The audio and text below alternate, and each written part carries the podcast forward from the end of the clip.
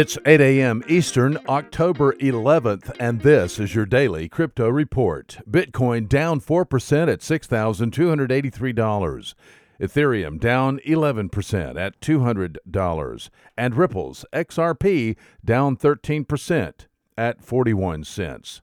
These are your leaders by market cap.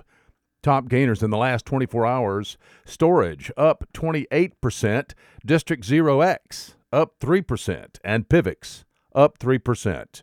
What works so well that it's basically magic? Bitcoin mining, USDT in the top three. What about selling with Shopify?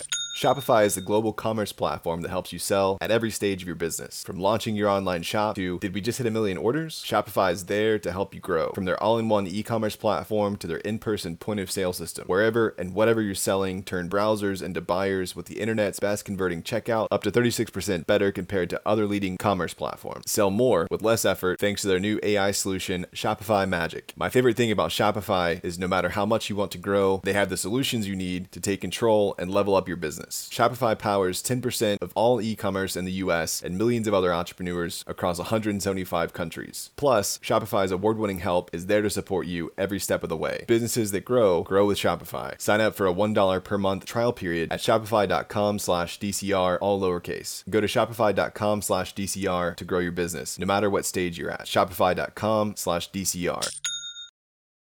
Today's headlines. India is seriously considering a central bank digital currency, and senior government officials acknowledge that fact today.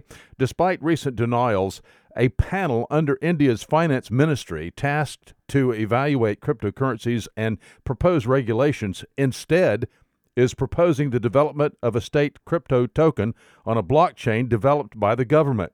The new central bank digital currency envisioned would be valued as the digital equivalent of the Indian rupee. South Korea remains firmly against initial coin offerings in the country, reaffirming a ban on ICOs in a top level meeting today. During that meeting, the chairman of the Financial Services Commission said, quote, Although many people call for the government to allow initial coin offerings, there are still uncertainties related to such a move. Unquote. South Korea took a cue from China and in September 2017 issued a ban on all ICOs.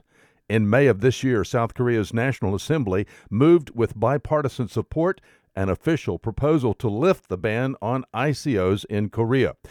But the ban remains in effect. Elsewhere in South Korea, the governor of Jeju-do Island is seeking for his self-governing island province to be a quote special zone unquote, for the development of blockchain and cryptocurrency. If approved, the governor said, Jeju-do Island will legalize ICOs. And finally, famed economist Nouriel Roubini will discuss cryptocurrency and blockchain before the U.S. Senate Committee on Banking, Housing, and Urban Affairs today. Roubini will be joined by Coin Center Director for Research Peter Van Valkenburgh in a hearing entitled, quote, exploring the cryptocurrency and blockchain ecosystem, unquote. Testimony today comes as U.S. senators seek to understand the emerging cryptocurrency and blockchain ecosystems. Well, those are your leading headlines today.